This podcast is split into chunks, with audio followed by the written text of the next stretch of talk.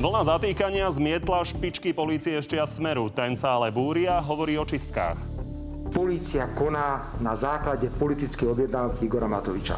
Pozitívne správy prinášajú epidemiológovia. Pandémia pozvolna poľavuje. To zlomenie krivky je následkom testovania. Koalícia sa ale napriek tomu háda o tom, čo a ako rýchlo otvárať. Kto bude potom chodiť pochovávať tých ľudí? Sulik osobne? Aj o tom už s dnešnými hostiami. No a našim prvým hostom je bývalý trojnásobný minister vnútra a dnes člen predsedníctva Smeru, Robert Kaliňák. Dobrý deň. Pekný deň, prajem. No a okrem Roberta Kaliňáka máme pre vás ešte dvoch hostí. Tí už obaja sú pripravení pred štúdiom nielen o voľne zatýkania, ale aj o rušení obmedzení súvisiacich s pandémiou sa budeme rozprávať o chvíľu s ministerkou spravodlivosti a ministrom vnútra. Ešte vám pripomeniem, že od tejto chvíle sa môžete opäť do telo zapojiť aj vy cez našu stránku tvnoviny.sk, keďže sme neustále opakuje, že očistec, e, akcia očistec e, je politická objednávka. Tak sa vás tento pýtame, či dôverujete policii, že koná nezávisle, stačí kliknúť na áno alebo nie. Pán Kalinek, než sa pustíme do toho očistca, ešte jednu otázku, lebo viacero ľudí na Facebooku sa pýta, že eh, prečo sme vás nepozvali do duelu, prečo tu nesedíte, povedzme, s Máriou Kolikovou alebo Romanom Mikulcom. Eh, ja len poviem, že my sme samozrejme o to mali záujem, ale vy ste povedali, že to nepovažujete za vhodné, tak len vysvetlite divákom, že prečo. No pretože už som nie v politickej súťaži, už, som, už eh, nie som v politike a v zásade to nemá význam, pretože politiky súťaže majú vždy spolu debatovať politici, takže to je, myslím, že jediný a racionálny dôvod. Dobre, takže toľko vaše vysvetlenie. Poďme na tú akciu Očistec, čo je teda naša jediná, ale myslím si, že pomerne široká téma, tak snáď stihneme čo najviac z toho. Smer stále opakuje tie slova o politickej objednávke. Napokon počuli sme aj Roberta Fica, ktorý hovorí, že to má byť celé vlastne napokyn Igora Matoviča. Tak si poďme postupne rozoberať vaše kľúčové argumenty. Ja som si pozrel všetky tie tri e, relácie a tri rozhovory, ktoré ste tento týždeň dali. A Váš základný argument je, že to neobstojí, keďže to stojí na výpovediach kajúcnikov, teda ľudí, ktorí sa snažia e, znížiť vlastný trest. No a preložené vlastne do ľudskej reči, Bernard Slobodník, Ludovit Mako vypovedajú, aby poškodili Tiborovi Gašparovi, aby si tým znížili vlastný trest. No len ono to celkom nesedí s tým, čo sa píše v tých uzneseniach o tom prípade. Pozrime sa na to, napríklad uznesenie o väzbe. Nestojí to zďaleka len na Bernardovi Slobodníkovi a Ľudovitovi Makovi, ale na spoluobvinených 1, 2, 3, 4, svetkoch 5, 6, 7. No, predovšetkým sa... To nerozporujete, predpokladám. Ale ja nerozporujem nič z toho. Ja len hovorím, že teda samozrejme politická objednávka, že to je, je nepochybné, lebo či už zo správania predsedu vlády alebo pani Remišovej, ktorí dali nielenže zoznam ľudí, ktorí majú byť e, v najbližšom období nejakým spôsobom vybavení, ale jeho pravidelné vyhlásenia o tom, že Fico, Pellegrini, po prípade Kaliňák majú doma pekne čakať na NAKU, to sú veci, ktoré sú jednoznačným politickým vyhlásením a vytváraním toho rámca. Druhá vec, ktorá súvisí s tým, že e, vlastne to obvinenie, ktoré vám e, kľudne vláda dá, keď si spomeniete na viedenský teroristický útok, hneď vyhlásenie pani Remišovej za útokom, za to môže Kaliňák.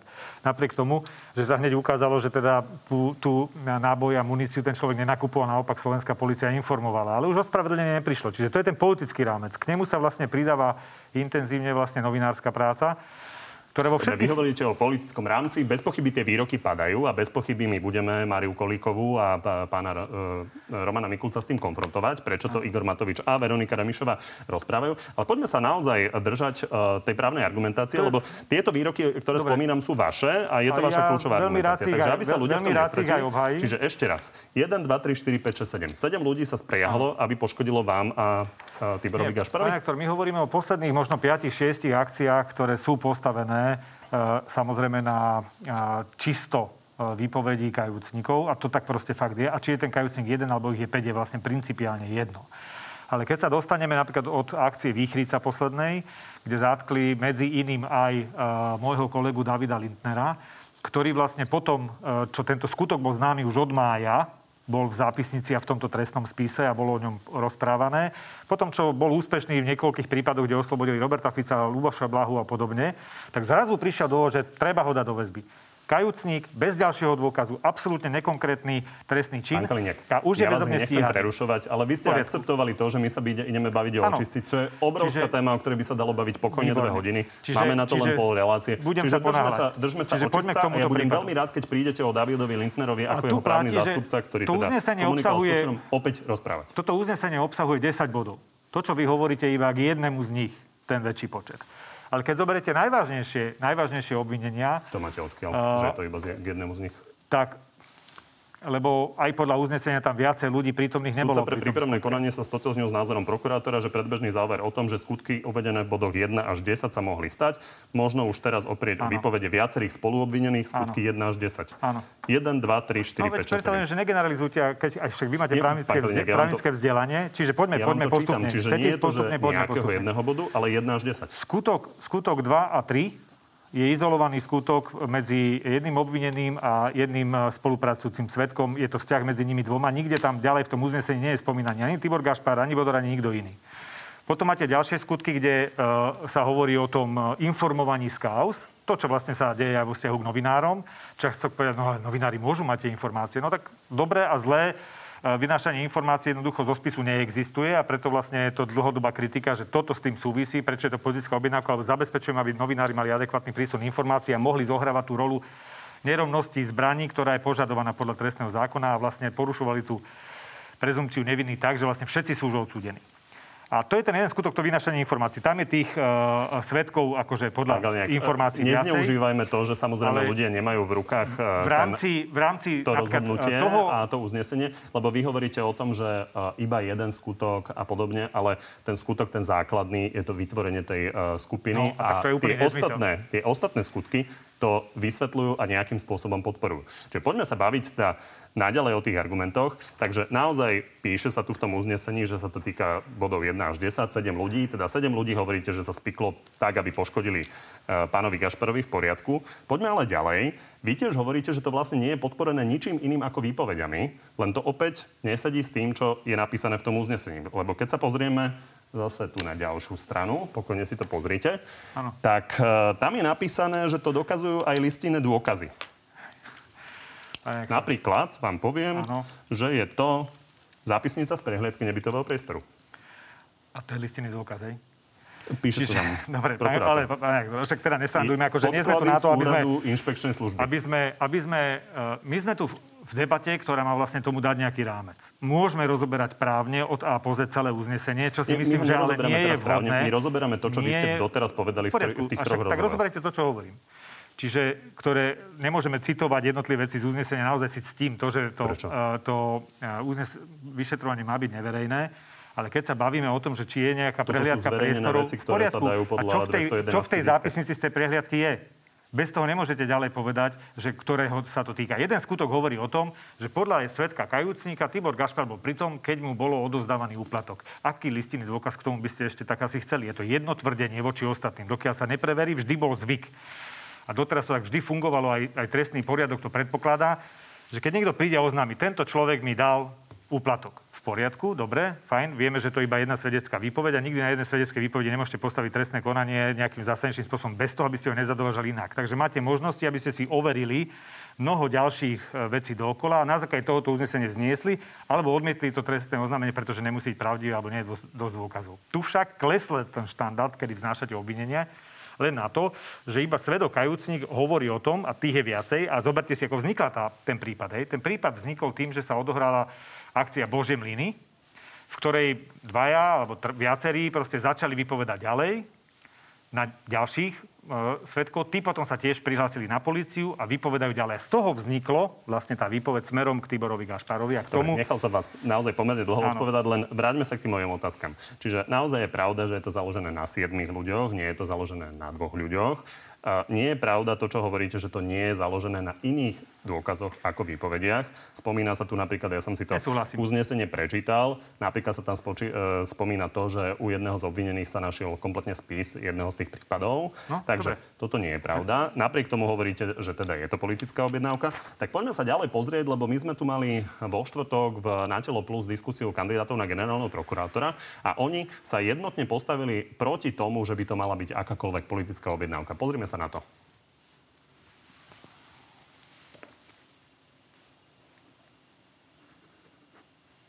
Výpovede svetkov potvrdzujú pravdivosť uznesenia o znesení obvinenia. Ukradli pre seba prokuratúru, aj políciu. Vytvoriť e, takú zločineckú skupinu, to je nepredstaviteľné e, v celosvetovom meradle. Takže vy tvrdíte, že teda 7 výpovedí, listinné dôkazy a teraz vlastne aj ďalší piati kandidáti na generálneho prokurátora. Títo všetci sa spojili, aby poškodili Tibora Gašpara a meno Smeru? Veľmi bulvárne to podávate, pán redaktor. Prečo? Toto sú No, ľudia pretože- s 20-30 ročnou právnou praxou. Super, a vidieť, že, Dvaja špeciálni že prokurátori. poznajú celý spis? To, Vychádzajú predpokladám z tých verejne Ja- ja, dostupných no dokumentov. to tak nehovor, nevyzeralo to tak. Mal, mali pocit, že to je jednoznačne preukázané. Čiže myslíte si, že oni Čiže- riskujú vlastnú reputáciu, redaktor, aby eh, poškodili Smeru? sú vo volebnej kampani, tak hodnotím ich výroky. Dobre, sú vo volebnej kampani, tak hodnotím ich výroky. Sú tam dlhé roky, nepočul som, že by predtým čokoľvek spochybnili. Táto, podľa nich táto skupina mala fungovať od roku 2012, to znamená posledných 8 rokov. Všetci sú na tej špeciálnej prokuratúre, nikto nič nepovedal, nezakročil. Tak preto to hovorím, Proti že to... mali zakročiť? No tak buď nemali žiadne informácie, alebo ako je to možné, viete? Proste... Oni komentujú dnešný právny veď, stav. a, veď, a to ja hovorím aj teraz, že Tibor pán išiel na úrad špeciálnej prokuratúry deň predtým, tak, nie oni. E, e, išiel na úrad špeciálnej prokuratúry deň predtým, tak mi vysvetlíte, že prečo si ho tam nenechali. Keď e, teda Možno tie veci boli... odpoveď, lebo nemali hotové procesné úkony? No tak asi boli, keď išli hneď ráno a o 3 ráno už stávali novinári, aby si išli pozrieť tú dejinú udalosť, keď zatýkajú prezidenta policajného zboru. Jasné, že Myslíte áno. si, že nie je možné, že napríklad neboli na to pripravení? Ja vám hovorím, že... Lebo to môže byť e, odpoveď, ja neviem, aká je Neviem, čo argumentácia sa zmenilo medzi policie, ale je to možné. 6. 6. večer a 3. ráno. Proste neviem, čo sa vtedy dopracovalo za tých pár hodín, než ho o 3. ráno znovu zobrali. Ja len hovorím, že preto tomu hovorím politická mediálna objednávka, lebo to tak jednoznačne vyzerá. A presne uh, sú tam dve v tom uznesení, keď sa chcete baviť o uznesení, dve veľmi šarmantné veci. Tak to je tých svetkov najviac. To je tá časť, ktorá hovorí o tom, že mohli byť uh, uh, nejakým spôsobom vynášané informácie alebo niečo podobné. Tak tam sa zároveň píše, že treba prihliadať na to, podľa rozhodnutia Najvyššieho súdu, že teda neoprávnenou výhodou môže byť aj poskytovanie informácií z policajných spisov napríklad o pripravenej policajnej akcii. To je v tom uznesení. A zároveň vyniesli tú informáciu o pripravenej policajnej akcii novinárom, aby mohli si natočiť tieto krásne obrázky.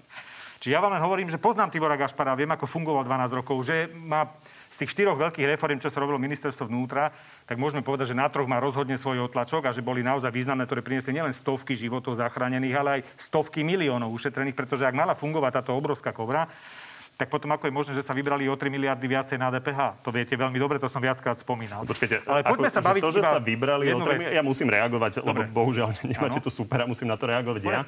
A, takže to, že sa vybrali a, 3 miliardy eur na DPH naviac, tak a, to je nejaký dôkaz toho, že daňová kobra fungovala 100% a že toto, čo sa tu spomína, sa nemohlo diať. Ja lebo to sa netýka hovorím, miliard, že- to, čo sa tam spomína. Čiže museli by sme Ja mať hovorím, výber sú a, daní, ako ja neviem, v skutky. Zambii, kde ho majú najhorší, aby to bol dôkaz, že tá chobotnica existovala? Ja som to hovorím, že sú izolované skutky, kde z desiatich v piatich sa vôbec nespomína ani Tibor Gašpar, ani ostatní tí vysokí funkcionári. Nie, on sa To to znamená, sú spomína, tam že bol navyše- pri tom, keď sa to dohadovalo. Nie, nie, to nie je pravda. Uh, tam tie dva skutky, ktoré sú najstaršie, ešte keď to prečítate, tam nikde nefiguruje. Nie je tam ani spomínaný. Nie je spomínaný ani neskôr v tých, Nie, by som povedal, najzávažnejších. ale vo viacerých sa spomína Áno, že hlavne vo sa viacerých spomína, sa spomína, že to veď áno, ale riadiť. len kajúcnikom sa tam spomína. Ale poďme ďalej. Viete čo, poďme to ale Vysvetlite dokončiť, aby sme dokončili tú argumentáciu a môžete ísť samozrejme Dobre. ďalej s tými, Dobre. lebo ja, pán minister, ja naozaj som si vás, pán ex-minister, som si vás vypočul a snažím sa ísť vyslovene po vašej argumentácii, aby Dobre. diváci čo najviac pochopili, Poďte lebo po je to pomerne zla, uh, zložitá problematika. Takže vy ste povedali, že teda tých sedem výpovedí nestačí, že listinné dôkazy, teda ste hovorili, že tam neboli, ale teda boli. Uh, kandidáti na generálneho prokurátora kampaňu. Poďme sa ale pozrieť, lebo tie dokumenty prešli rukami aj ďalších. Toto hovorí Jan Šanta.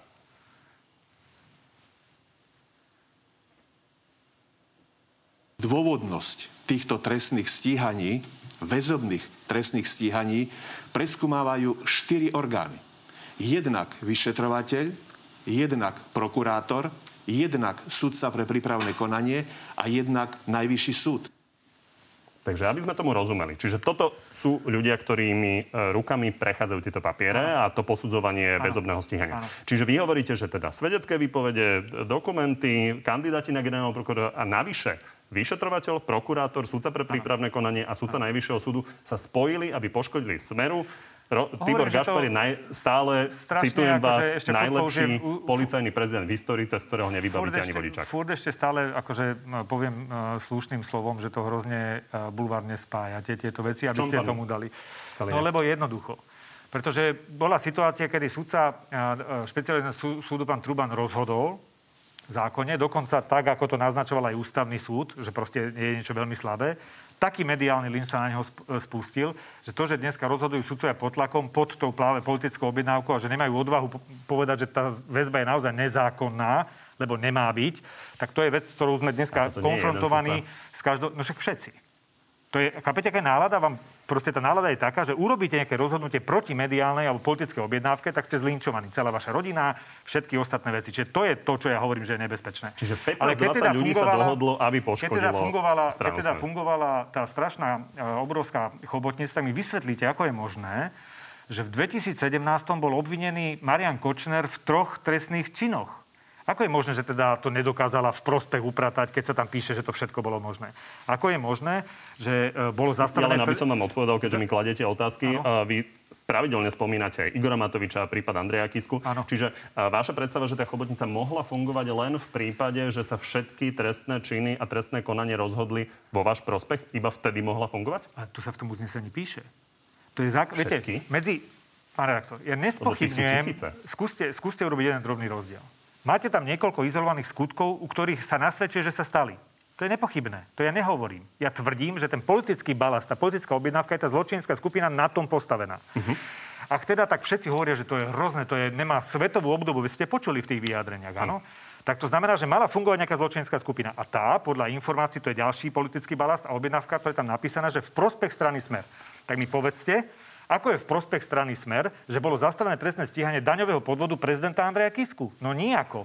Ako je v prospech strany Smer, že bolo zastavené konanie v prípade Ešte Igora Matoviča? Že podľa Čiže vás prečo sme vy vtedy sa museli rozhodnúť vo váš prospech, aby bolo možné dokázať tú chudob, chodob, chobotnicu? No tak aspoň niektoré, pretože tie, čo sú tam napísané, no, neviem o tom, skončili, že by sa ja neviem, Smeru nejako Sledovanie týkali. vášho účtu bolo potrestané napríklad. I bol vrtulník Čo nehovorím, že, že bol, samozrejme bol malo niečo z toho dvere, ja len hovorím, že sú rôzne prípady. Bol vo väzbe, bol, bol tam daný do väzby kvôli tomu, veď dneska... Lebo vy hovoríte, že časť tých skutkov je pravdivá, respektíve, ano. že sú hodné vyšetrenia. Tak napríklad jeden z nich hovoríte, že je kauza Svan, tam išlo o 400 tisíc eur a 90, z nich, 90 tisíc z nich mal dostať Tibor Gašpar. Áno, a to je presne to, čo je založené na kajúcníkovi, dokonca nie priamo, ale napísané, že no, on tak počul, že taká bola dohoda, že keď ich odovzdá, Takže 90 z toho pôjde Gašparovi. Ani pritom nebola, ani tá výpoveď taká nie je, chápete? Ale už teda je zavinený človek nepriamo, dokonca ani priamy dôkaz tomu nie je. Veď keď je listinný dôkaz, v tom malo byť v tom uznesení. Nie len, že tvrdí svedok, že mal Gašpar z toho mať nejaký podiel, o čom počul, ale teda mám listinný dôkaz, fotografiu alebo čokoľvek iné, že to aj prevzal. Ale to tam v tom uznesení nikde napísané pochopiteľne nie je. Preto sa obavím o tých najvážnejších ja veciach. Ja len ešte pripomínam, že naozaj tí svetkovia nie, sú, nie je jeden. Hej? Áno, ale to je v tom, v tom, v tom odseku o sledovaní. To ani nie je trestný čin. To ani nevedia naformulovať. Dobre, Dobre, aby to Čiže diváci aby definitívne vrátili, pochopili, aby sme sa nestratili v tej Ja netvrdím, že sa tie trestné skutky nestali. Ja tvrdím, že tá zločinecká skupina, uh-huh. to, že ňou mal byť členom Tibor Gašpar, to, že vlastne mala fungovať v proces Smeru, je presne tá mediálna politická bublina, ktorá tam nemá čo robiť, pretože poprvé spôsobí, že sa niektoré skutočné trestné činy nemusia vyšetriť, pretože vždy, keď tam máte balast, ja tomu hovorím, prepačte, uh, rómsky syndrom, pretože ako náhle niekto niečo povie, že namiesto toho, aby povedal, že dostal som facku a vyšetrila sa facka, on tomu prihodí, že ešte aj zbraňou na mňa mieril. Keď sa potom ukáže, že zbraň pri sebe nemal, tak ani tá facka sa nevyšetrí, lebo sa má za to, že svedok je nedôveryhodný. Čiže aby definitívne rozumeli prípade. diváci, uh, ako argumentujete, tak ano. vy hovoríte, že v tej budove na Vajnorskej, rohu Vajnorskej a, a odbojárov na šiestom poschodí sa naozaj mohol šéf majiteľa Bonulu Norbert Bodor stretávať so špičkami polície, dohadovať s nimi služby, za ne úplatky vo výške 100 tisícov eur, ale jediný, kto tam nebol, bol Dušan Kováčik a Tibor Gašpar.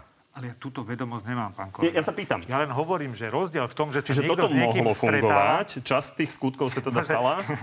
Fascinujete ma v tom, akože nebudete jak dieťa. Ako ešte raz.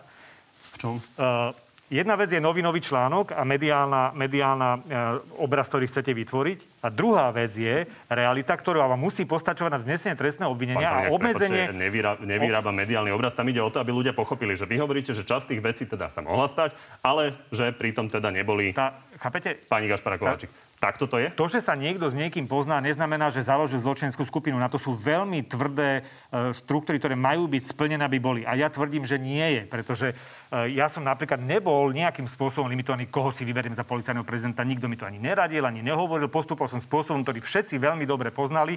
To bolo absolútne dopredu jasné. Ale v tomto prípade platí, máme, skú, máme už páchateľa a skútok už okolo neho nejako naformulujeme. Tu slúbujeme za každým uh, súdcom, že nebojte sa, my ten skutok dodáme, zatiaľ nemáme všetky dôkazy, ale určite všetko urobíme. Ale tak nemôže fungovať trestné konanie. To nie je novinový článok, kde sa bavíme o etickom zlyhaní. To, že sa niekto s niekým pozná, neznamená, že má zločineckú skupinu. Zločinecká skupina je vážny... Nie, to ja nehovorím, to ja nehovorím. Ja len aby to diváci toto pochopili, presne vadí. lebo to pán Gašpar a pán Kováčik nie sú jediní, čiže hovoríte, že tí všetci Dobre. ostatní sa tam možno stretávali na tom šiestom poschodí, do, dohadovali tie úplatky. ja netuším. Dobre, ja netuším, kto sa na akom poschodí stretával. ako viete, že pán Gašpar tam nebol? Ja netuším, že kto sa kde s kým stretával. Ja vám hovorím, že neverím, že Gašpar zobral úplatok. To je pre mňa podstatné. Áno. Rozumiem. Ale pozrite sa, dneska sa vyjadril konkrétne aj pán prokurátor Šanta.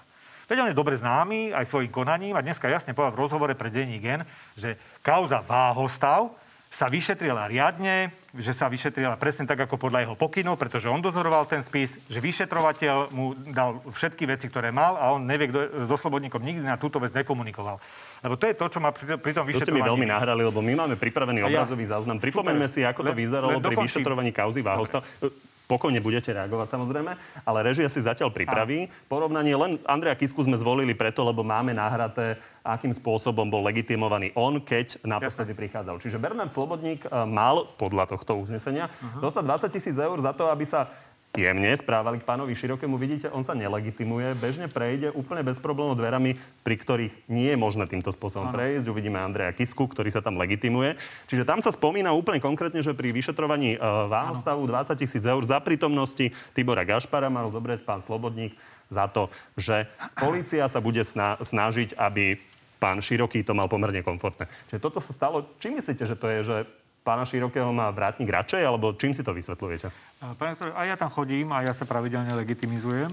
Len povedzte mi teraz uh, priamo otázku, E, toto je to, čo tá zločinecká skupina vykonala. Toto nie, je, ten, to je len to je to jeden, zverstvo, jeden z príkladov, ktorý je, natočený, katastrofálna mafia, ktorá sa, ktorá sa odohrala, tá katastrofálna mafia, že prešiel široký dverami. Dobre, tak to odstíhajme. Odstíhajme všetkých, ktorí sú za to zodpovední, že sa široký nelegitimoval na prezidiu. Si myslím, že to je závažný trestný čin, že je to rozhodujúca vec, Kaliňák, ktorá je pre fungovanie Slovenska dôležitá. Toto je nejaký rozhodujúci trestný Ale... čin. Dokonca to možno nie je ani Dobre, trestný čin. Ja je to len jeden z príznakov to, toho, to nie je určite... ktorý verejne bol pozorovateľný. No a, a jak toto dokazuje fungovanie zločine zločineckej skupiny. Ja nehovorím, že to dokazuje. Výborne. Čiže, ja len hovorím, že to zapadá. Pán Som rád, že sme, ako si, to sme sa zhodli. Ja vám poviem, ja Vy viete, že na Nakeso toto nejde. Ako si to vysvetľujete? čo ste napísali, že, že môže prejsť cez Pán dvere... Nechám vás dohovoriť. E, ako si to vysvetľujete? Že niekto urobil svoje disciplinárne porušenie povinnosti, jednoznačne. Ak má byť každý legitimizovaný, má byť každý. Dobre. Dobre? Dobre, uzavrime to, lebo čaká ja nás hovorím, tam už počkajte, ministerka. Nie, pán kolega, ešte chcem doreagovať. Tam je ešte za tou čiarkou, kde sa toto píše o tejto veci, že vošiel E, bez legitimizácie, legitimovania, tak je, že mal zariadiť, aby sa na úkonoch, aby úkony neboli vykonávané spolu s médiami. Tak toto mi povedzte, prosím pekne, keď trestný poriadok jasne hovorí, že prípravné konanie má byť neverejné, čiže splnenie podmienky, že má byť neverejné, teda bez médií, je zároveň kladené niekomu za vinu. Takže preto ja hovorím, že je to násilu písané a že tí svetkov, o ktorých hovoríte, sú v jednom skutku všetci, lebo tam sú ale všetci v tom tam skutku nejde popísané. o prítomnosť kamier počas výpovede, ale o prítomnosť kamier pred výpovedou. Čiže unik zo spisu, že bude nejaký úkon. Dobre? Platí to, čo sme sa bavili, že novinári sú. Čiže teraz vlastne niekto zavinuje, že sa odohrá nejaký úkon, kde kamery neboli. Ako je to možné, že novinári neboli vopred informovaní o úkone, je vlastne tu jedna z vecí ako odôvodnenie fungovania zločineckej skupiny. Veď preto hovorím, dajme preč politický balast. Je tam tá kauza Sván, je tam tá druhá kauza e, toho, tých e, PHM. To sú veľmi vážne veci, ktoré treba vyšetriť a s politickým balastom sa ľahko stane, pretože keď spochybníte svetkov, tak im tí svetkovia ubudnú. A mám je v memente to, že ako dopadlo vyšetrovanie vraždy Jana Kuciaka, presne pre tento mediálny gigantický tlak máme rozhodnutie, z ktorého sú všetci frustrovaní. Pretože sme sa niekam hrozne ponáhľali, nemohli sme vykonať všetky dôkazy v kľude, pripraviť si to a potom mať jasný rozsudok. A namiesto toho sme potom konfrontovaní s takýmto, by som povedal, polovičatým uh, nedostatkom. A to je vec, ktorá je základný problém. Čiže ja keď vám hovorím, že tu niekto hovorí, že fungovala nejaká obrovská zločinecká skupina a zároveň má za sebou všetky neúspechy, ktorý pre smer by bol akože významné, tak nehnevajte sa, zastavenie konania proti Kisku, jak smeru vyhovovalo E, zastavenie konania proti Kolárovi, jak e, e, vyhovovalo Smeru. To sú všetko veci, ktoré jasne potvrdzujú, že to nefungovalo. Dobre, a ak sú izolované otázka. skutky, ak sú izolované skutky, kde niekto niečo zobral, zobral úplatok, za to kryl niekoho, kto dokradol DPH, vyšetriť, potrestať. Tam s tým problém nemám. Ale tá zločinská skupina tam proste mne nesedí nejako. Ešte raz opakujem, že napríklad nie len títo páni, ktorých sme počuli, ale ešte aj pán Kovařík, ktorého ste nominovali na úrad vlády vy za smer, potvrdzuje, že to nebola žiadna politická objednávka. Vyslovil tento názor. Čo Čiže povedať, človek... bola? Mne stačí, že, že Milan Lučanský odišiel z policie, pretože povedal, že sa politizuje policia. Dobre, to je jeho vyhlásenie. Tak ľudia si urobia názor. Nevyberajte, poďte sa, jedna z tých vecí, ktorá hovorí o, o jedno zo zásad e, trestného konania je, že rovnako intenzívne majú vyšetrovatelia hľadať veci v neprospech páchateľa, ale aj v prospech. Nájdete mi tam jednu jedinú, ktorá by bola v prospech páchateľov? Čiže opätovne nedodržali nejakú zásadu. A ja len hovorím, že keď nedodržíte zásady trestného poriadku, pretože tie zásady kopírujú listinu základných práv a slobod ale... a Európsky, Európsky súd pre ľudské práva nám viackrát rozhodol v neprospech Slovenska a potom napriek tomu, že je niekto vinný, tak to celé trestné konanie je zrušené, pretože porušilo základné práva a slobody. Treba povedať, že ten Čiže, argument o Európskom súde pre ľudské práva, ktorý stále spomínate ano. a spomínali ste ho v troch rozhovoroch, tak sa týka uh, vraždy Adamča a išlo Nie tam len, o to... ale kde veď ich je o mnoho viacej. O vraždu Adamča a išlo tam o to, že niekto bol beztrestný napriek tomu, že sa zúčastnil vraždy a naozaj najvyšší súd rozhodol o tom, že kajúcnici môžu byť vypočúvaní. Prepačte, ale, ale nemajú byť jediní. Keďže, keďže ste nám dali polovicu relácie, a? tak musíme pani ministerku za chvíľu uvítať. Takže posledná otázka a pána ministra Mikulca samozrejme. Máte osobne obavu, že si pre vás prídu policajti? Pán to s týmto som do politiky ušil už v 2002 a už v tom čase špeciálne, špeciálne jednotky na mne pracovali, vyšetrovali, bol som vypovedať veľakrát, bol som raz dokonca podozrivý a vypočúvaný na generálnej prokuratúre sadzbe 15-25 do živote. Nechápem, ale pýtam sa Proste, aktuálne teraz, lebo ak, uh, Tibor byť, Gašpar zjavne vedel, zákona, že si pre neho prídu, preventívne prišiel eh, podať trestné oznámenie, takže chcem sa len opýtať, vy máte veľmi dobré vzťahy určite v polícii za tie roky, takže nemáte nejaké avizo? Ja žiadne avizo nemám. Najrychlejšie informácie, ktoré sa dozviete z trestného konania, momentálne vám poskytnú novinári, takže myslím si, že to je e, to, čo e, vás vždy informuje. Ale rozhodne vám takisto poviem, že, že každé konanie, ktoré človek robí v politike, si ho uvedomuje, je konfrontované s tým, aby neporušilo nejaký predpis alebo neporušilo nejaký zákon. A to som neurobil. V tom prípade by človek mal byť kľúč. Rozumiem, teda Ak sa niekto rozhodne porušovať zákon a konať nezákonne, tak samozrejme je to na ňom, ale každý v podstate príde vždycky nejaká doba, ktorá vlastne preverí všetky tie nezákonné konania. A ja len hovorím, že vždy nešťastím, že keď sa dovoluje takéto nezákonné konanie, na konci dňa aj skutoční viníci sa zväzú s tými, ktorí sú nevinní. A to Dalo je by sa s vami problém. debatovať pokojne aj dve hodiny. Prídete aj na budúce? S vami do debaty vždy. Dobre, tak sa budeme tešiť. Takže vám veľmi pekne ďakujem, že ste prišli. Prajem a príjemnú nedelu. A týmto už teda volám ministerku spravodlivosti Mariu Kolíkovú a ministra vnútra Romana Mikulca, ktorí už v tejto chvíli by mali prichádzať do štúdia. Pani ministerka je trošku indisponovaná, takže nám to chvíľu bude trvať. Budeme sa samozrejme baviť nielen o reakcii na to, čo povedal ex-minister Kaliňák. Ďakujem pekne. Dovidenia. Dovidenia. Ale aj o tom, čo sa bude diať s pandémiou. Dobrý deň. Dobrý deň. Dobrý deň, pán minister, aj vám. Dobrý deň. Díky. Dobre. Je to v poriadku? Nech sa páči. Takže poďme uh, skôr, ako sa dostaneme k pandémii, zareagovať základne na to, čo povedal pán Kaliňák a začnem úplne rovnako ako s ním. Politická objednávka. Prečítam tam jeden citát. Skúsim si ho rýchlo nájsť. Ja by som na mieste pána Fica Kaliňáka Pelegriniho radšej bol teraz tichučko a šúchal niekde potichučko s nožičkami a užíval si pobyt na slobode, lebo nikdy nevieš, na koho sa to dostane. Viete, kto to povedal? Čak vy dopoviete určite. Premiér. Je to adekvátne? Ja by som to povedala takto, tak ja som ministerka spravodlivosti. Ja si myslím, že ten komentár asi, ktorý ja k tomu použijem, by mal byť asi ten, ktorý prináleží ministerke spravodlivosti. Tak ako už povedal pán prokurátor, e, špeciálne prokurátory Šanta, si myslím, že to je, to je asi to kľúčové, čo treba povedať, je, že ak sa jedná o obvinenia, e, rozhodnutia o väzbe, tak sa bavíme o tom, že vlastne otázku obvinenia a dôvodnosti väzby preskúmajú skutočne štyri orgány. Bavíme sa o tom, že je to vyšetrovateľ, prokurátor, následne je to súdca, ktorý rozhoduje o väzbe a potom je to e, súdca, ktorý ktorý rozhoduje v odvolacom konaní. To znamená, že tu sa bavíme o tom, že tu sú vlastne štyri orgány, ktoré spochybňujeme, že sa jedná o politickú objednávku. Takže to, keby sme ešte sa rozprávali o tom, že vyšetrovateľ budíš, akože to je priamo v rámci výkonnej moci, ale potom je to prokuratúra nakoniec, ku ktorej tá samotná debata je, do aké miery má byť nezávislá, ale my sme nejakým spôsobom e, ju nenapadli. Vy ste sa mi elegantne vyhli komentovaniu toho výroku. E, čo si má povedať taký volič Smeru, ktorý sa pozera na to, že toto premiér rozpráva v priamom, priamom prenose o opozičných politikoch, Nepovie si na to politická objednávka?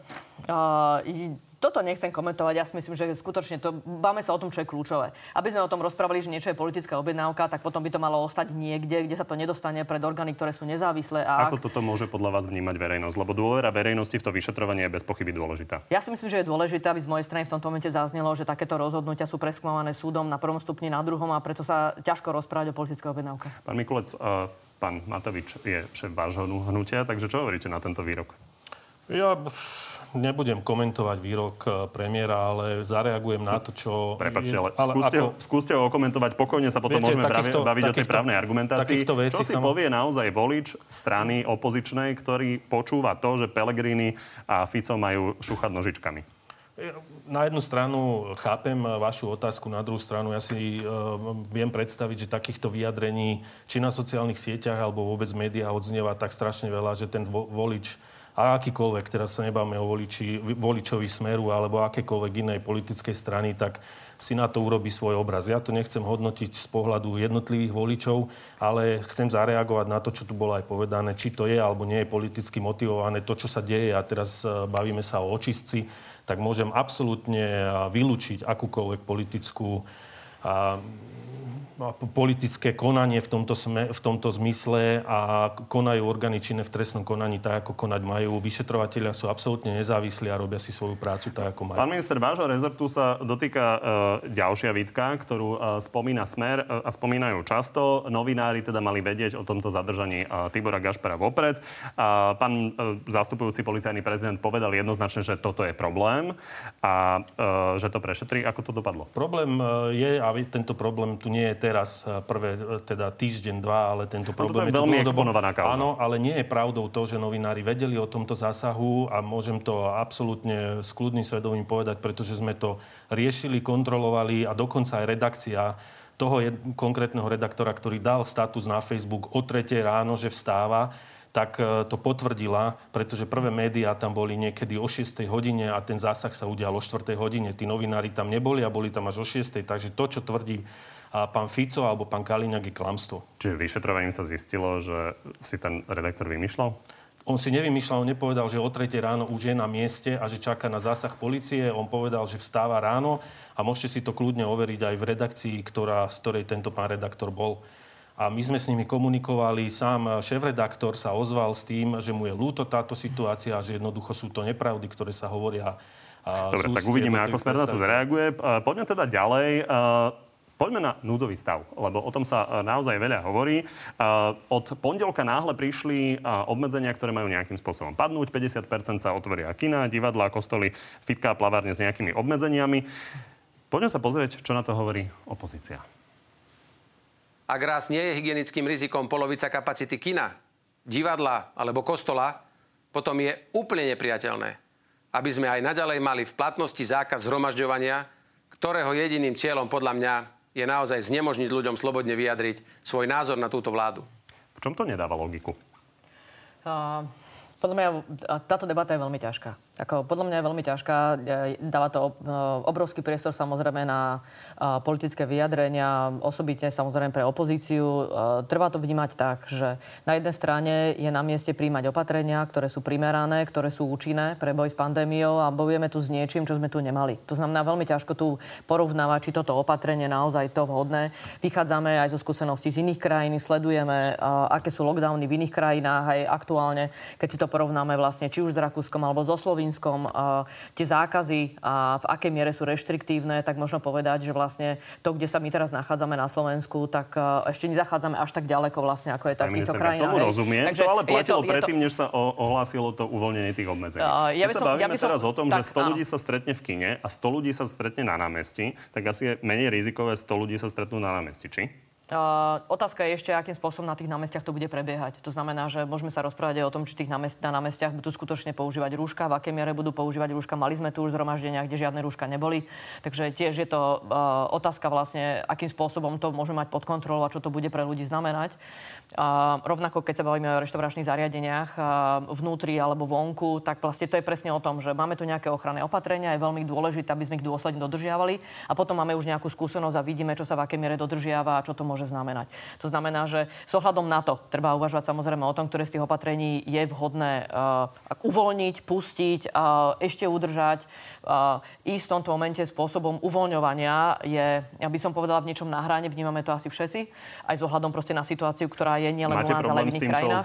Ja by, som to videla, ja by som to videla takto. Ústredný krízový štáb máme uh, zajtra. Je dôležité, aby na ústrednom krízovom štábe to, čo prebehlo na pandemickej komisii, bolo prediskutované. Uh, k tomu môže povedať určite viac uh, pán minister vnútra, ktorý je k tomu e, viac kompetentný. A potom sa môžeme rozprávať aj po výsledkoch, ktoré budú po ústrednom krízovom štábe, ktorým smerom sa ideme uberať e, v tomto momente podľa mňa je to naozaj predčasné, aby sme si tu robili nejakú prestrelku, e, či toto vyjadrenie, ktoré bolo je alebo nie primerané, pretože tu tá debata musí proste ešte záznieť vzájomná. Faktom je, Aj. že vaša predsednička Veronika Remišová povedala, že jej nepríde adekvátne, že sa otvárajú napríklad fitka divadla a neotvárajú sa školy, pretože školy sú dôležité z hľadiska vzdelania. Vnímate to podobne? Ja by som to videla takto. My sme o tom mali samozrejme debatu aj na vláde. Um, osobitne samozrejme citlivo to vníma minister školstva, ktorý je zodpovedný za, za vzdelávanie a vníma, čo to znamená aj pre súčasnú generáciu, ktorá je odkázaná na takéto dištančné vzdelávanie. Um, preťahovanie toho, toho času uh, je už veľmi kritické z ohľadom na všetko. Vlastne to, to vyhodnocovanie, ktoré z tých opatrení je skutočne to nevyhnutné a či treba to držať ďalej alebo netreba to držať ďalej v škole, je zložité. Akože to skutočne myslím si, že nie je ani odpoveď na ministerku spravodlivosti a v istej miere ani na ministra vnútra, ale tá debata musí jednoducho prebehnúť aj s odborníkmi. Takže Vyjadrila sa ja k tomu ja viem, ministerka tomu... pre informatizáciu, Áno. čiže ministerka spravodlivosti by možno mohla tiež, čiže príde vám to neadekvátne otvárať fitka a neotvárať školy? Uh, ja sa nechcem dostať do tejto debaty. A nechcem k tomu takýmto spôsobom Diváci sa vyjadrovať. Si názor? Jasne, nech sa páči. Uh, ja, si myslím, ja, ja si myslím, ja, že tá debata proste na ústrednom krízovom štábe musí prebehnúť. Jednoducho je tu nejaký proces, ktorý by sa mal udiať. Že máme pandemickú komisiu, máme ústredný krízový štáb, následne z toho vyplývajú nejaké odporúčania pre hlavného hygienika. Ja nepovažujem za úplne šťastné tieto prestrelky. Ja úprimne. ešte keď môžem na toto zareagovať ako predseda ústredného krízového štábu, ja sa zúčastňujem aj pandemickej komisie k tomu a, m, vždycky zasada ešte konzilium odborníkov a to sú naozaj virológovia, epidemiológovia, ktorí tie jednotlivé opatrenia potom prinášajú na pandemickú komisiu. a môj na pohľad to, na toto je, že pretože sa zúčastňujem, áno, pretože sa zúčastňujem tých rokovaní, tak nie je ani čierne, ani biele. Za týmto je strašne veľa hodín debát z rôzneho pohľadu, či z ekonomického, zdravotného, hlavne toto chcem zdôrazniť, pretože aj ten núdzový stav tu nie je, pretože si ho niekto zvolil a to nie je rozhodnutie Igora Matoviča, ale to je rozhodnutie vlády a samozrejme aj na odporúčanie uh, ústredného krízového štábu, kde sedia veľa se, ľudí Trošku sedí. a to sa strátil a to... v tom čiernom bielom. Čiže no, moja čiže otázka toto, je, že či vy... súhlasíte s tým, čo oznámil premiér. Áno, ja súhlasím, pretože sedím na tých e, rokovaniach a viem, že za tým práve preto hovorím, že to nie je ani biele, ani čierne a nedá sa tá otázka posaviť teraz, či súhlasíme s tým, že pôjdu divadla a kina a nesúhlasíme s tým, že, poj- že nebudú otvorené školy. Lebo viem, čo za tým tá debata je a viem, koľko veľmi veľa problémov za každým jedným týmto rozhodnutím je. Čiže nedá sa to teraz povedať, že prečo kino áno a prečo škola nie. A poviem no, to veľmi polopate, pretože v kine, keď tam prídu tí ľudia a budú tam sedieť a budú mať rúška, dá sa to skontrolovať, dá sa to nejakým spôsobom ovplyvniť. Ale keď prídu na námestie, tak sa nedá jednoducho povedať, že tí ľudia budú mať rúška, ako tu bolo povedané. Keď uh, majú p- prejavujú rôzne, alebo poviem príklad aj v reštauráciách, že tam konzumujú alkohol a tak ďalej, tak viete veľmi dobre, že potom sa tá, tá, tá účel, účel toho, toho opatrenia nosiť rúško, mať odstup a jednoducho nejakým spôsobom dodržiavať epidemiologické opatrenia sa stráca. Toto Veľká sa v divadle a v kine dá, dá jednoducho dodržať. Rozumiem. E, ja si myslím, že ešte takto, že rozprávame sa, že či teraz naozaj ten zákaz hromaždenia čo nám spôsobuje. Lebo ja si myslím, že ak sa bavíme o tom, že účelom e, zhromaždení je, ak sa bavíme o politických zhromaždeniach, vyjadrovať e, nejakú nespokojnosť, tak si myslím, že tých, tých fóriem je jednoducho množstvo. Takže ako mne nesedí... A je na ľuďoch, aby to, sa rozhodli pre jasné, formu, jasné, ktorá je samozrejme ale, zákonná. Ja, ja, tom, ja, ja tomu úplne rozumiem. Áno, tá forma je zákonná. Na druhej strane je pravda, že to, čo sme urobili, je, že my sme jednu z tých fóriem eliminovali. Hej? Takže to nie je o tom, že by tu nebol priestor teraz vyjadrovať politicky alternatíva? Prosím? Čo je alternatíva? Uh, alternatíva máme sociálne siete, cez ktoré podľa mňa sa dá veľmi jasne vyjadrovať nespokojnosť vo širokej miere a, a myslím si, že ten efekt môže byť naozaj pomerný. To vážne odporúčate ľuďom? Prosím, ja, To ja, vážne ja, ja, odporúčate to, ľuďom to, ako alternatívu? ale to nie, ja tu teraz nehovorím, ale tu báme sa o tom, že uh, ak chce niekto vyjadriť politický protest, tak nemusí to robiť tým, že sa musia Dobre. ľudia osobne stretnúť. To chcem len Robert povedať, Fico áno? si myslí niečo iné, tak sa poďme pozrieť na to, ako to vlastne bude vyzerať. Toto je vyjadrenie Roberta Fica, ktorý spolu so Smerom sa chystá na nejaké vlastné zhromaždenie 17. Septembra, 17. novembra. Pardon. Počúvame o tom, že keď tam ľudia prídu, že budú nasadení e, policajti, vodné delá a že bude prísny, tvrdý zásah policie voči ľuďom, ktorí sa rozhodnú prísť povedať, nesúhlasíme s tým, Igor Matovič a spol, čo tu jednoducho robíš. Pán minister, toto máte vo velení do veľkej miery vy. Uh, Richard Sulik sa naposledy stiažoval na vodné dielo, ktoré použité bolo, takže bude? Pokiaľ to bude potrebné, tak e, policia alebo policajný zbor Slovenskej republiky použije všetky sily a prostriedky na to, aby zabezpečil ochranu zdravia, životov občanov a samozrejme aj majetku. Pani ministerka, čo vám príde adekvátne z hľadiska zásahu proti tomu protestu? Podľa mňa no, to, čo by malo platiť, je, že ak tu máme nejaké pravidlá a myslíme si, že tie pravidlá sú dôležité, že znamenajú v konečnom dôsledku ochranu a tú ochranu pred šírením pandémie, tak by sme to mali rešpektovať. Že ak je o tom vláda presvedčená a zatiaľ uh, nemáme, by som povedala, jednoznačné dôkazy, ktoré by preukazovali opak a tie opatrenia platia, tak potom by mal naozaj štát k tomu robiť aj efektívne tie opatrenia, že by ich mal vynúcovať. Pretože potom tí, ktorých dodržiavajú, tak sa môžu javiť na smiech voči tým, ktorých nedodržiavajú. Naopak, ešte vyzývajú k tomu, aby dodržiavané neboli. Hej, ako takto proste nemôže právny štát fungovať. A myslím si, že skutočne, ak niekto má za to, že je potrebné vyjadriť nesúhlas, tak tí, naozaj tie formy existujú aj iné a to, čo možno považovať niečom za paradoxné, je, že pokiaľ ja viem, tak pán Fico nikdy nemal potrebu vyjadrovať nejakým spôsobom svoje presvedčenia práve 17. novembra a teraz je pre neho taký kľúčový. Takže práve teraz, v tomto čase, využívať 17. november na zhromaždenie, ktoré má byť osobné, ako je, je podľa mňa skôr spôsobom, ako vyjadruje neúctu k, k právnemu štátu a k tomu, čo momentálne platí a vláda považuje za dôležité pre ochranu verejného zdravia. Je to naozaj citlivá e, vec zasiahnuť proti poslancom, ktorí e, teda sa toho zhromaždenia zrejme zúčastnia, takže budeme to určite e, sledovať. Pán minister, na záver ešte jedna dôležitá organizačná otázka. Vy ste avizovali aj na popod Richarda Sulika, že budete robiť testovanie na hraniciach. Od pondelka bude? Nebude zatiaľ od pondelka testovanie na hraniciach vzhľadom na to, že aj pilotný projekt testovania na ukrajinskej hranici ukázal, že nie celkom je to adekvátne, myslím, v, v, v počte ľudí otestovaných a v počte pozitívnych. A zatiaľ pandemická komisia na predchádzajúcom rokovaní sa dohodla na tom, že zatiaľ toto testovanie sa nebude spúšťať tým spôsobom, ako, ako sme to chceli. Stále je však platí to, že pretože to testovanie mali uh, vykonávať súkromné firmy, uh, v prípade, že tieto firmy z pohľadu svojho, pretože povedzme si na rovinu, to je aj vec teda nejaká obchodná, a z pohľadu svojho zvážia, že na tých hraniciach sa im to oplatí a budú tam testovať. Samozrejme, my sme pripravení to podporiť a z nášho pohľadu... Pán minister, ale najprv asi štát musí vedieť, či to chce. No, preto hovorím, ale toto sa nepýtajte mňa ako ministra vnútra, pretože hovorím, že pandemická komisia rozhodla zatiaľ, že toto testovanie na hraniciach sa nebude uh, jednoducho robiť uh, Takže v tom, tom sme zmysle. rozprávali, ale je možné, že to nebude, že vôbec. No, je možné, že to nebude vôbec, pokiaľ samozrejme budeme mať opatrenia na hraniciach. My, my hranice budeme kontrolovať, platí to, čo je vo vyhláške Úradu verejného zdravotníctva. Každý, kto prichádza, pretože všetky krajiny de facto susediace od zajtra budú červené pre každého, ktorý pôjde na Slovensko, platí, že musí sa preukázať testom RT-PCR a ďalšie výnimky, ktoré sú tam stanovené.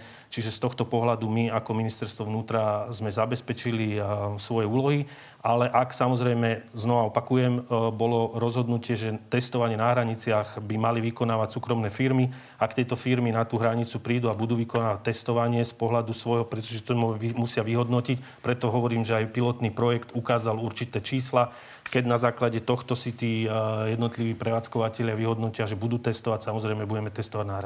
Chápem. Zatiaľ priorita je postavená na to, aby sa boli odberné miesta dobrovoľné v každom okresnom meste tak, aby sa občania Slovenskej republiky vedeli otestovať. A k tomuto dovolte, aby som povedal, musíme stihnúť záverečnú áno, rubriku, tá 25 je dobrovoľných dôležitá. odberných miest a vyše 30 tisíc dobrovoľne otestovaných Tie boli slubované naozaj už v minulosti. Poďme na záverečnú rubriku. Zvládnete tri otázky odpovedať áno, nie? Neviem, uvidíme. Tak začnem vami. A, o poslankyni SAS a šéfke zdravotníckého výboru parlamentu Jane Cigánikovej premiér Matovič tvrdí, že je lobistka Penty. Myslíte si to aj vy? Ja by som to takto určite povedala. Daniel Lipšic nevylúčuje kandidatúru na špeciálneho prokurátora. Bráni mu podľa vás jeho politická minulosť, aby bol dobrým špeciálnym prokurátorom? Uh, ja nehovorím o tom, či dobrý, či nedobrý. Uh, myslím si, že Daniel Lipšic by vedel byť dobrý špeciálny prokurátor. To, čo je dôležité uh, naozaj vyriešiť aj z jeho pohľadu, je, že v aké miere bude spôsobili skutočne stíhať aj tých, ktorých v minulosti zastupoval. Čiže bráni. Takto to hovorím. Myslíte Dobrý si, že by mal... špeciálny prokurátor, ja si myslím, že na to má všetky zručnosti, vedomosti, hodnoty. Ja tomu rozumiem. Myslíte si, že by mal premiér sa mierniť vo svojich výrokoch o opozičných politikoch, že môžu čoskoro skončiť vo vezení? Uh, ja si myslím, že na, na jednej strane vnímam, že Pani ministerka, toto je áno, nie. Toto je áno, nie. Mal by sa mierniť? Uh, nechcem dávať žiadne podnety Dobre. morálne pánovi premiérovi. Tak skúsime pána ministra Mikulca. Rovnaká otázka. Uh, ešte raz tú Či by otázku. sa mal premiér mierniť vo svojich výrokoch o tom, že opoziční politici môžu skončiť vo vezení? No Ja si nemyslím, že by sa mal mierniť. Je to jeho vyjadrenie a za to Rozumiem. vyjadrenie potom Bude sa polícia snažiť rozpustiť protesty plánované na 17. novembra ešte pred ich začiatkom? V prvom rade chcem povedať, že tieto protesty, pokiaľ sa budú organizovať, sú nezákonné. Stále platí núdzový stav, zákaz zhromažďovania a policia má e, právo takéto protesty rozpustiť. Urobí to? Áno, urobí. Boli by ste radi, ak by zatiaľ dočasný policajný prezident Peter Kovačík pokračoval vo svojej funkcii aj natrvalo? Uh, áno, uh, bol. Zatiaľ spolupráca je fajn. Tak vám ďakujem, že ste dnes prišli do Markízy. Ďakujem pekne. No a samozrejme ďakujem aj vám. Pri Natelo Plus sa vidíme už vo štvrtok večer na TV novinách, kedy vám exkluzívne prinesieme rozhovor s riaditeľom SIS. Príjemný zvyšok nedele.